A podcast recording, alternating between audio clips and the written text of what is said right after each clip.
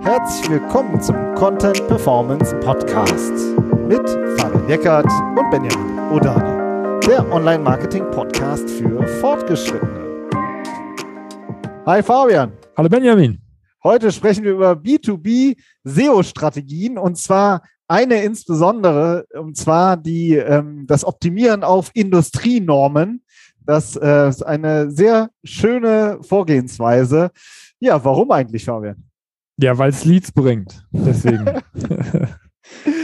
ja, das ist die kurze Antwort. Die lange Antwort ähm, ist, dass wir natürlich in der, in der Beratung, wenn wir gerade auch so natürlich ähm, B2B-Mittelständler ähm, beraten und mit denen sprechen, dann schauen wir uns natürlich auch immer deren Produktspektrum an.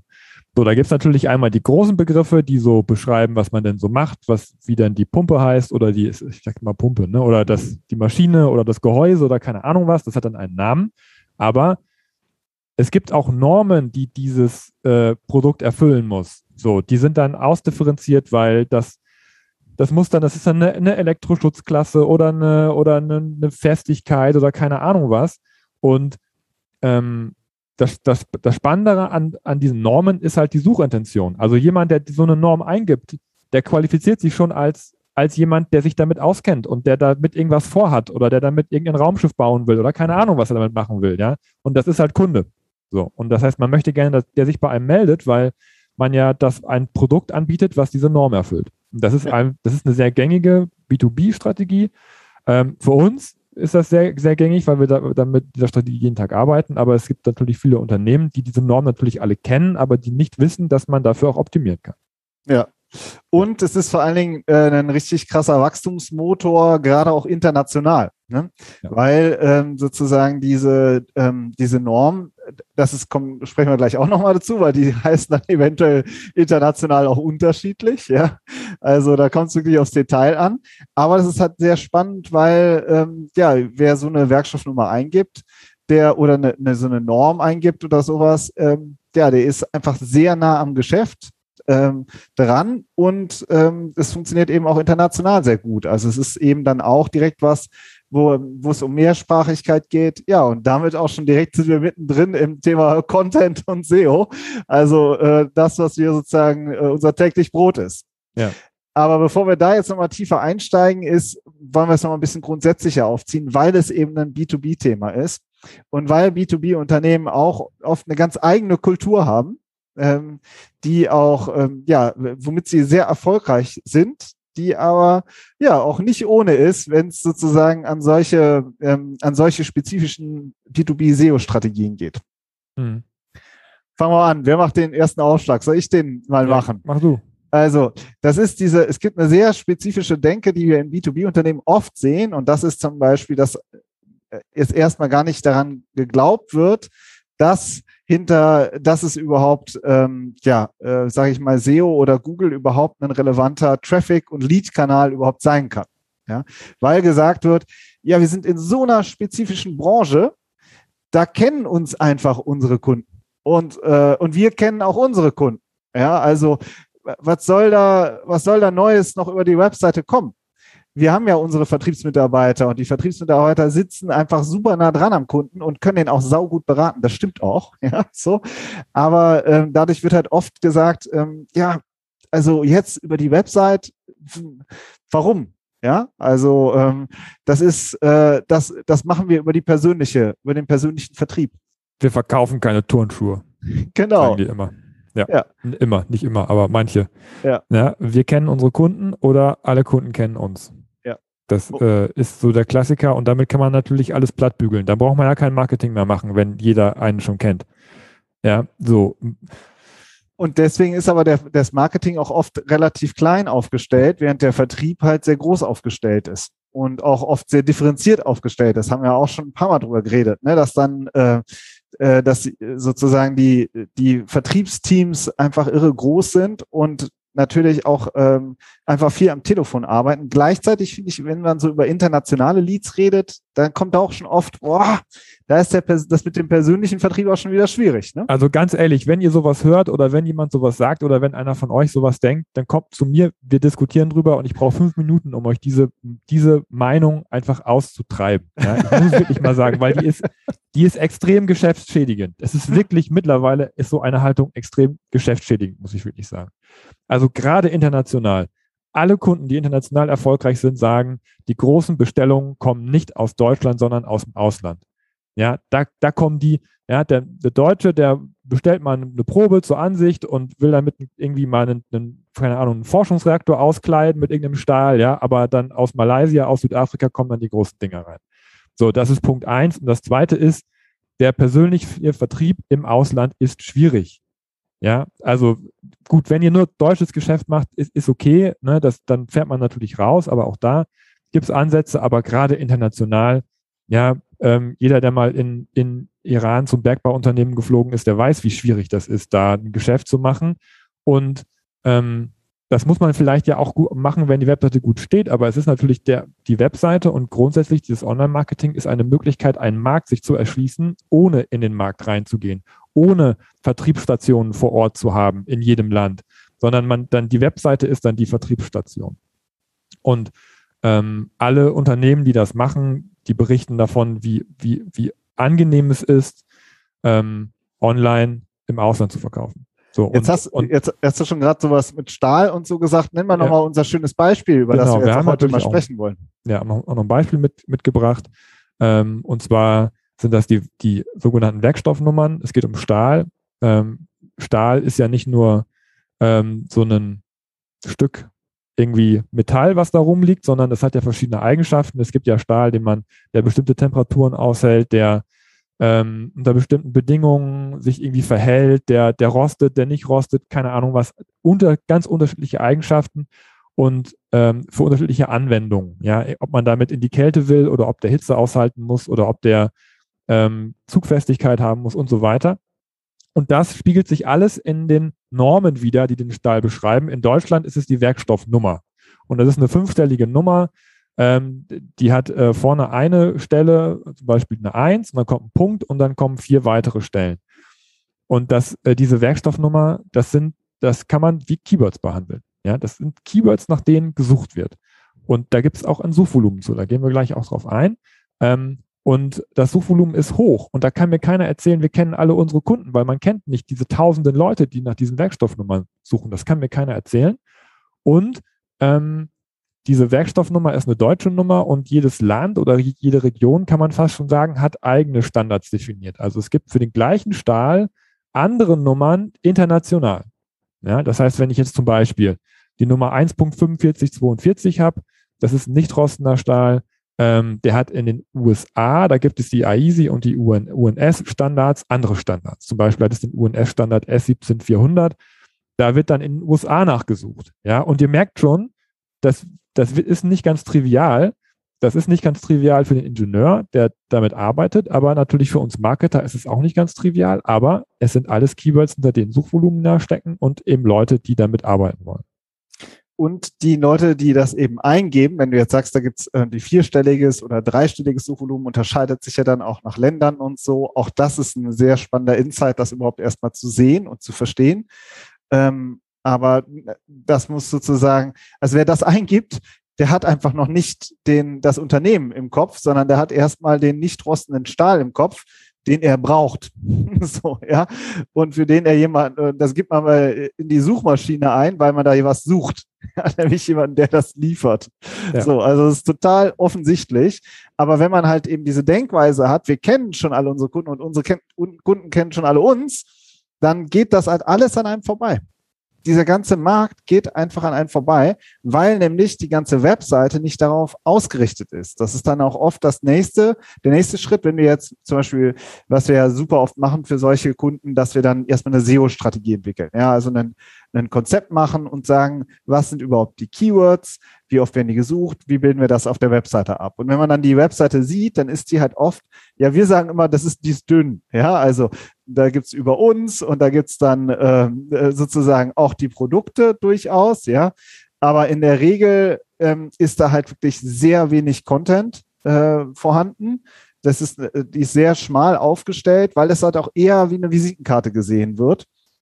Und wenn es sozusagen, ähm, es, es, wird ja schon mit diesen ganzen Werkstoffnummern gearbeitet im Vertrieb und im Unternehmen und so, aber das findet man dann oft am, eher am häufigsten in der Form von einem Produktkatalog, den es dann als PDF-Format auf der Webseite gibt. Wollte ich gerade sagen, also, Content als, als PDF, das kennen wir doch. Damit, ja. damit rankt man halt nicht. So, das ist keine, keine sozusagen keine SEO und keine Content-Strategie, sondern es ist eine PDF, in der alles drin ist und, ähm, und die halt einfach nicht dazu führt, dass man rankt, sondern das ist dann, das ist sozusagen aus der, aus der alten Schule heraus, äh, weil es das früher mal in Papierform vielleicht gab, gibt's das jetzt in PDF und das ist dann da hinterlegt. So. Und das ist dann äh, die Situation auch oft, die da so auf der, äh, auf der Website-Ebene vorhanden ist. Mhm. Genau. Ja, hast du eigentlich alle schon gesagt. Die Webseite ist dünn. Das beschreibt es, finde ich, äh, ganz gut.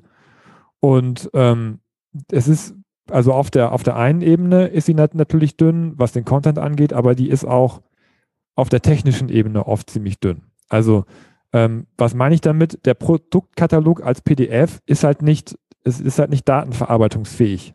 Ja, das heißt, wenn man in irgendeiner Art und Weise versucht, vielleicht dass, dass die Produktdaten, den Produktkatalog online zu stellen in Form von einer Datenbank, kann man das nicht, weil man das, weil man die, die Daten nicht als von mir aus CSV oder so hat, sondern die sind halt dann nur in diesem Text, in dieser Textform da. Und ähm, und dann hat man das zweite Problem, dass, dass man, äh, was die Webseite angeht, auch gar nicht in der Lage ist, diese Daten in Form von einer Datenbank darzustellen. Also ähm, das, das technische, das, das Web Technik-Know-how ist nicht da, um zum Beispiel eine Produktdatenbank online zu stellen, mit der man dann vielleicht auch die Chance hat, mal für so abgefahrene Begriffe zu ranken irgendwo.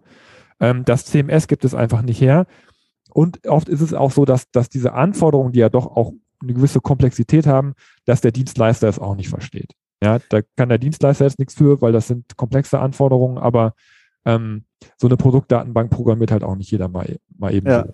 Und das ist jetzt auch mal nicht eben mit einem WordPress-Template äh, abgedeckt oder sonst irgendwas. Ne? Genau, und wenn dann also, noch die Mehrsprachigkeit dazu kommt, ist WordPress halt auch nicht die beste Lösung. Ja? ja, aber WordPress sieht halt schick aus. Vielleicht hat man sich was, mal was bauen lassen mit einem schönen Slider oben drin.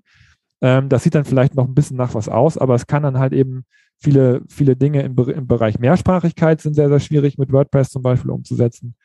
Und so eine Produktdatenbank auch. Ja, aber mhm. die genau die brauchst du, um zu 1.4542 äh, in, äh, ich sag mal, Spanien, äh, in, weiß ich nicht, Süd, äh, Südamerika zu ranken. So, ja, wenn, ja? wenn die da mit Werkstoffnummern wenn arbeiten. Die, Wahrscheinlich wenn die da mit der Werkstoffnummer. Die mit, die mit AISI oder so. Genau. Das heißt, man muss. Du musst mit der AISI-Unterseite, die du hast, AISI 630 in Südamerika ranken. So. Ja. Und das kriegst du halt nicht hin mit einem WordPress. Oft. Ja, oder weiß ich nicht. Also, du bist ja eher der Techie von uns beiden. Äh, plus, dass es eben, also ja, du musst. Wenn man gerne klickt, dann kriegt man das hin. Aber du musst das Verständnis haben. Du brauchst äh, sozusagen ähm, eine Webseite, die dafür fähig ist und auch jemanden, der das Ganze halt auch steuert und aufbaut und so. Das kommt ja auch noch dazu. Es gibt dann auch oft, dann, wenn es Marketingverantwortliche gibt, sind das halt oft die Generalisten, die so viele Baustellen auf dem Tisch haben, dass sozusagen äh, so ein Projekt dann erstmal ja, also wird natürlich, ist man auch vorsichtig als Marketingverantwortlicher, würde ich sagen, so, äh, man muss ja auch mal gucken, ob man sich nicht sozusagen ein Ei ins Nest legt, weil man selber gar nicht weiß, was, wie, was da überhaupt für ein Potenzial hinter ist, wie aufwendig das ist und so. Also ähm, das ist gar nicht so easy. Deswegen ist es halt aber auch umgekehrt halt so ein Wettbewerbsvorteil, wenn man sich drum kümmert. Ne? Ja, natürlich, also, man muss das ja, man muss das ja erstmal durchblicken und durchdenken und ja. und das Suchvolumen einmal kennen und und äh, das mal auf seinen Produktkatalog umlegen und äh, auf die Normen. Also es ist ja natürlich erstmal muss man schauen, was was steckt da denn für ein Potenzial für mich individuell drin. Das ist ja auch unterschiedlich. Ne? Ähm, ja.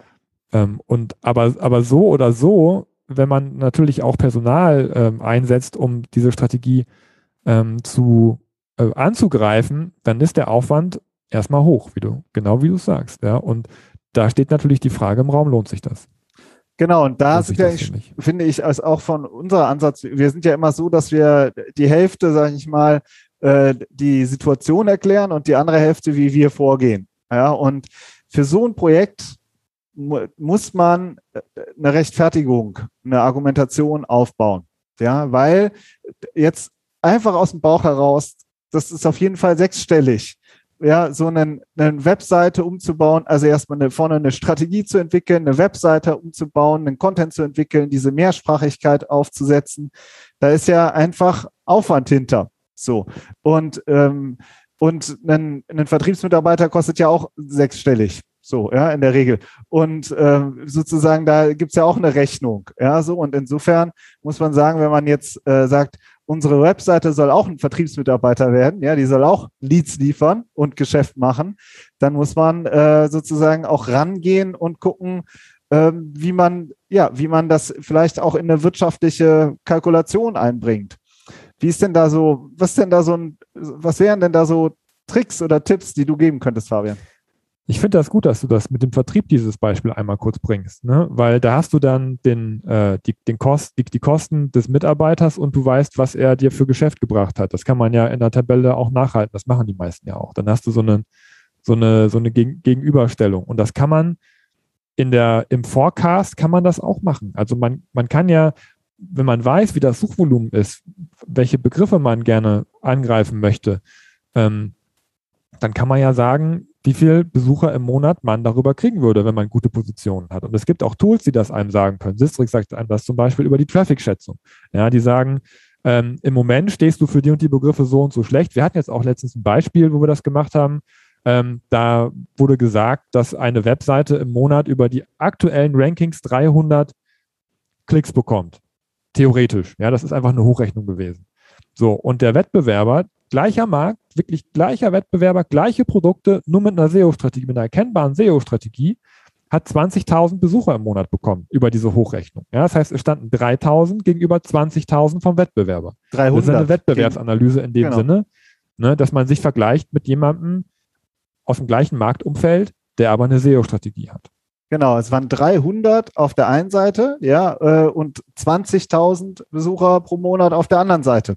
So, mit einer SEO-Strategie. Und wenn man sagt, ah, da sind 20.000 Besucher und die kommen über die und die, äh, hochwahrscheinlich über die und die Rankings, ja, und äh, über sozusagen, die schlagen da und da auf, dann kann man auch sagen, okay, so eine, so eine Besucherzahl äh, erwirtschaftet, konservativ gesehen, vielleicht 100 Leads im Monat.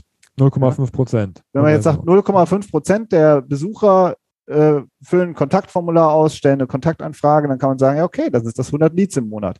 Das ist natürlich, man kann nicht beim Wettbewerber, man sitzt da ja nicht auf dem Schoß, ja, sondern das sind ja, äh, sag ich mal, genau das, was ja sozusagen keiner herausfinden soll, ja, wie viele Leads die, der, der Wettbewerber ähm, sozusagen einsammelt. Ja, aber man kann schon sagen, okay, auf der und der Traffic-Wahrscheinlichkeit, mit den und der, mit der und der Sichtbarkeit, auf den und den Keywords, halten wir schon so und so viel Leads für, ähm, für möglich.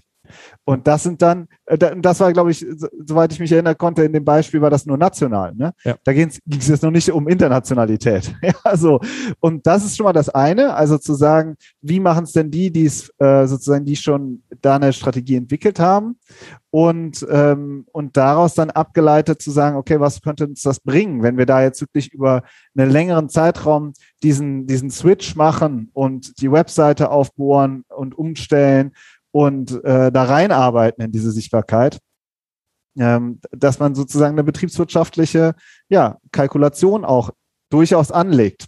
Und, ja. und nicht nur sagt, das ist, es geht nicht darum, ob man jetzt äh, im Slider ein schönes Produktvideo hat. Ja, also das ist was ganz anderes. Das ist äh, Außenkommunikation, das Branding, alles Mögliche. Aber worüber wir reden, ist wirklich, dass es äh, Geschäft bringt.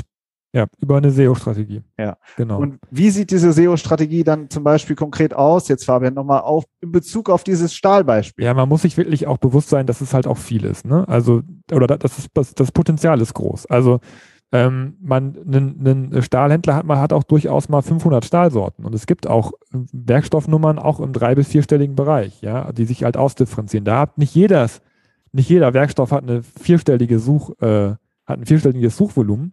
Ähm, aber man muss sich halt im Klaren sein, dass wenn man 500 Stahlsorten hat, dann hat man ungefähr fünf oder sechs internationale Normen, die man ja auch noch bearbeiten muss. Ja, diese UNS und AISI, also das heißt in andere Länder, wenn man in andere Länder geht, muss man andere, andere ähm, Werkstoffbezeichnungen benutzen und dann natürlich noch in die verschiedenen Sprachen. Ja, also Englisch ist ja Standard. Das reicht oft auch schon, äh, um viel abzudecken, weil halt auch die, auch die äh, Ingenieurskollegen in äh, Malaysia, die wissen, dass, dass sie auch Englisch suchen müssen, wenn sie international Bestellungen machen wollen. Also eine Sprache braucht man mindestens, ähm, wenn nicht sogar ähm, also Chinesisch eventuell, weil das ja nochmal ein ganz anderer Markt ist und, und äh, vielleicht noch Spanisch und so weiter. Also dann ist man schnell bei, bei vier, fünf Sprachen. Das heißt, man hat 500 Stahlsorten mal fünf äh, verschiedene ähm, Nummern mal fünf Sprachen. Ja, da ist man dann bei, bei äh, zweieinhalbtausend mal fünf. Ähm, wo sind wir da? Ja, geht, äh, geht schnell. Also alleine 500 Stahlsorten in fünf Sprachen, bist ja schon bei 2500. 12.500, ne? Unterseiten, also 12, ja. 12.500 einzelne, wenn man es wirklich jetzt sehr äh, genau nimmt, ist man bei über 12.000 ja, Content-Punkten, nenne ich es jetzt mal. So, ja, ja, Unterseiten, ne? Im, opt optimalerweise erstellen Domainname, Slash und dann irgendwann äh, steht da 1.4542 und Punkt HTML. Ja, so, das ist dann die eine Unterseite. So, das heißt, du hast jetzt tausende Unterseiten und du hast eben nicht mehr den einen Produktkatalog in PDF-Form, sondern du hast es aufgesplittet in ganz viele Unterseiten.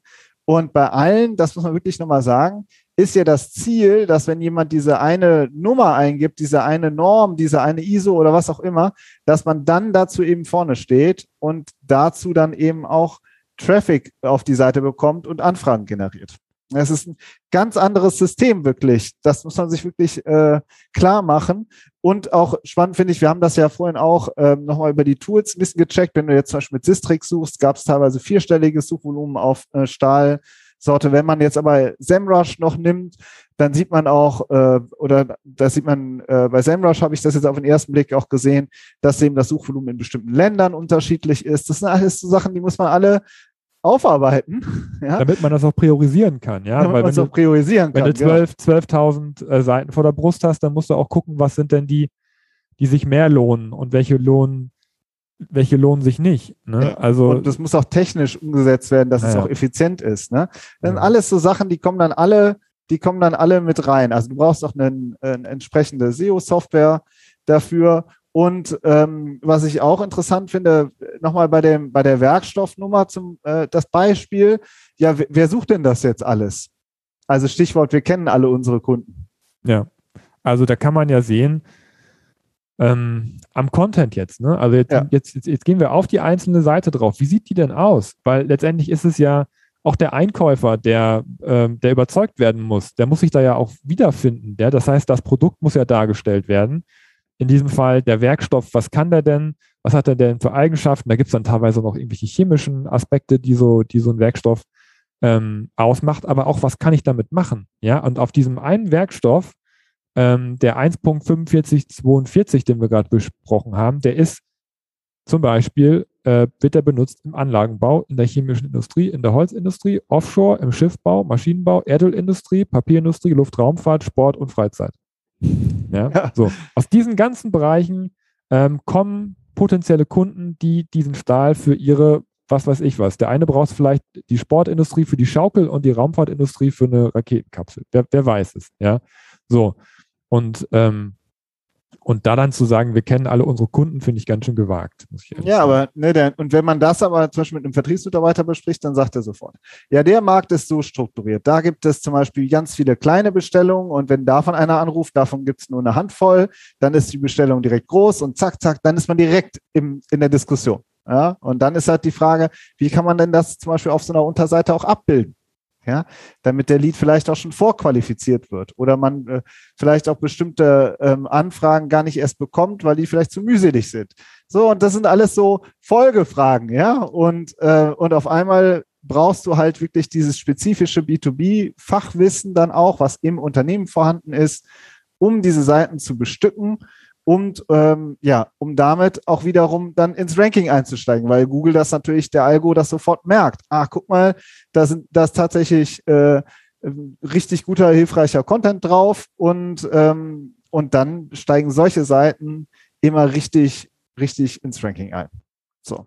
Wir haben jetzt über B2B SEO-Strategien gesprochen. Ein ganz kleiner Hinweis von mir noch äh, aus der Google Ads-Ecke. Das macht auch richtig Spaß, da Ads-Kampagnen aufzubauen. Ja. ja. Weil man die so granular einstellen kann und nach Ländern und so. Das ist schon, das ist, ist schon smartes Marketing, was man mit diesen B2B äh, SEO-Strategien machen kann. Weil du dann natürlich auch, SEO äh, entwickelt sich ja immer mittelfristig, ja. Und ähm, aber weil du da natürlich bei Google Ads auch, sag ich mal, relativ schnell und auch granular auf die Länder, die, also du kannst sozusagen auf die äh, sozusagen ähm, Werkstoffnummern oder was auch immer granular das einstellen, so wie ich das bei dir immer sehe. Du bist ja bei uns der Ads-Mensch, als eben auch auf die Länder. Also dass man sagt, wir pumpen in bestimmte Länder jetzt das Budget rein oder halt ziehen das auch wieder raus. Ne? Hm. Also das ist dann natürlich auch äh, eine sehr smarte Nummer weil man da sozusagen kurzfristig äh, oder auch eben dieses auf vielen Ländern diese, diese Sichtbarkeit hat und gleichzeitig mit der SEO-Strategie die hochzieht, weil man da eben dann pro Klick nicht mehr zahlt. So, ne? Und, äh, und wenn du das dann aufgebaut hast, dann ist es halt äh, richtig smart. Ja, und dann, äh, aber genau darum geht es eigentlich noch in unserem dritten Punkt. Wer setzt denn das bitte wie um? Ja, gute Frage. Also ähm, bei der Strategie können wir natürlich gut helfen, ne? aber grundsätzlich ähm, ist es so, dass man erstmal erstmal das für sich erarbeiten muss. Also man muss wirklich diese Keywords erstmal kennen und, und die oder in, inwieweit äh, die Begriffe, nach denen gesucht wird, halt auf das Produktspektrum und auf diese Normen und so weiter abzubilden ist. Ja, und das, da braucht man irgendeine Excel-Tabelle. Das muss irgendwie mal einmal aufgearbeitet sein und man muss sich damit darüber Gedanken machen, wie bilden wir das auf der Webseite ab ähm, das ist der erste Schritt. Vorher braucht man eigentlich, finde ich, nicht äh, mit, mit IT zum Beispiel anzufangen oder so, weil man, weil man einfach wissen muss, wo will ich hin und was sind zum Beispiel die Anforderungen jetzt für die Technik, äh, wenn es darum geht, auf der Webseite Änderungen vorzunehmen oder vielleicht das CMS zu wechseln oder keine Ahnung was zu machen. Das finde ich immer wichtig, dass man vorab sich eine Strategie baut. Ja, genau. Das ist das, was wir so in, mit strategischen Konzepten oft machen. Und dann gibt es aber auch äh, immer jemanden, der in-house diese Projekte steuert. Also der dann wirklich mit dem IT-Dienstleister, ist ja nochmal wer anderes, eine Webagentur, sozusagen äh, da koordiniert, der vielleicht auch diesen Produktkatalog sich vornimmt, der auch diese Schnittstelle oder die dann auch vielleicht die Schnittstelle zur, zum Vertrieb ist, ja, und zur Geschäftsführung. Wie wird der Content aufgebaut? Das ist alles, sind alles Punkte. Und auch, wie wird es nach hinten raus auch alles gemessen? Das sind alles so Punkte, die aus unserer Sicht ähm, Inhouse-Fachkräfte wirklich am besten in der Hand haben können. Ja, und auch bei der Messbarkeit muss eigentlich ähm, das Ziel sein, dass man das nachher genauso wie im Vertrieb auch zuordnen kann. Dass man sagen kann, dieser Kanal, dieser neue Vertriebsmitarbeiter-Webseite, wenn man ihn jetzt mal so plump nennen möchte, der hat so und so viel zum Unternehmenserfolg beigetragen. Das muss man muss ja auch fairerweise sagen, wenn man so, so Mitarbeiterkosten und so äh, gegenhalten kann, das hat ja auch der Steuerberater für einen irgendwann aufgearbeitet. Da, da, da gibt es ja auch, das ist ja auch erstmal komplex und es gibt Möglichkeiten, das kaufmännisch abbildbar zu machen. Und das ist beim Marketing genauso. Also zumindest im Online-Marketing, wo man so gut messen kann, kann man diese Strecken auch aufmachen. Und dann weiß man am Ende des Monats auch, äh, oder am Ende des Jahres vielleicht, wenn es größere Projekte sind, was hat das Projekt gekostet und langfristig, was bringt uns das für Leads für unseren Vertrieb? Ja, und das ist, haben wir ja kürzlich eine Folge gemacht, was kostet SEO? Das ist ja auch da, das, was wir da aufgemacht haben. Ne? Also aus unserer Sicht geht es einmal darum, eine Strategie aufsetzen, ist das eine, aber nachher das dann zu steuern, das ist wirklich ähm, und äh, sozusagen operativ zu betreuen, das ist eine Inhouse-Sache. Und das, wenn man aber eben diese Messbarkeit und alles aufgesetzt hat oder wenn man dann ähm, ja, wenn man einfach weiß, was man zu tun hat, um SEO oder auch äh, Google Ads ähm, abzudecken, dann ähm, ja, das ist ein viel effektiver dann auch und viel effizienter, wenn, wenn in-house jemand da einfach Bescheid weiß. So.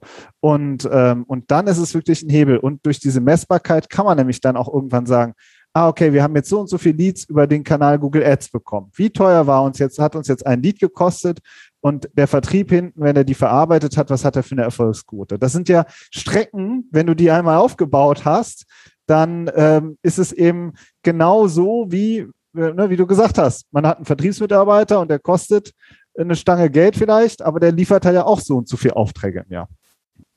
Ja. Und dann hast du es auch.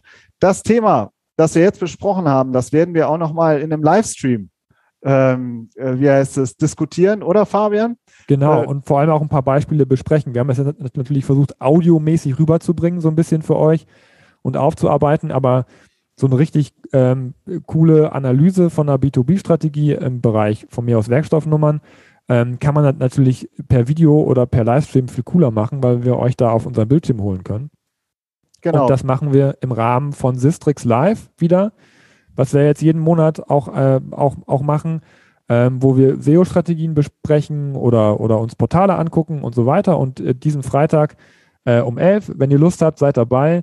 Ähm, äh, schaltet euch rein, äh, da werden wir live diese B2B-Strategie besprechen und äh, wenn ihr es nicht schafft, natürlich auch als, als Aufzeichnung auf dem Distrix-Kanal immer zum Nachgucken zu, äh, Genau, auf dem YouTube-Kanal von Distrix oder wir binden das auch auf unserer Episodenseite ein. Viele hören ja auch, muss man ganz ehrlich sagen, die Folge dann erst ein halbes Jahr später und sagen dann, ja super, äh, Livestream verpasst. Aber auch dann ist sozusagen die Aufzeichnung da.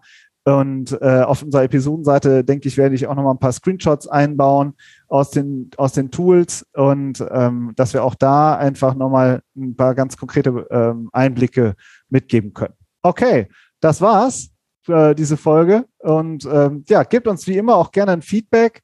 Und ja, vielleicht sehen wir uns ja im Livestream oder sonst auch auf LinkedIn, wo wir auch immer gerne diskutieren. Bis dann. Ciao. Tschüss.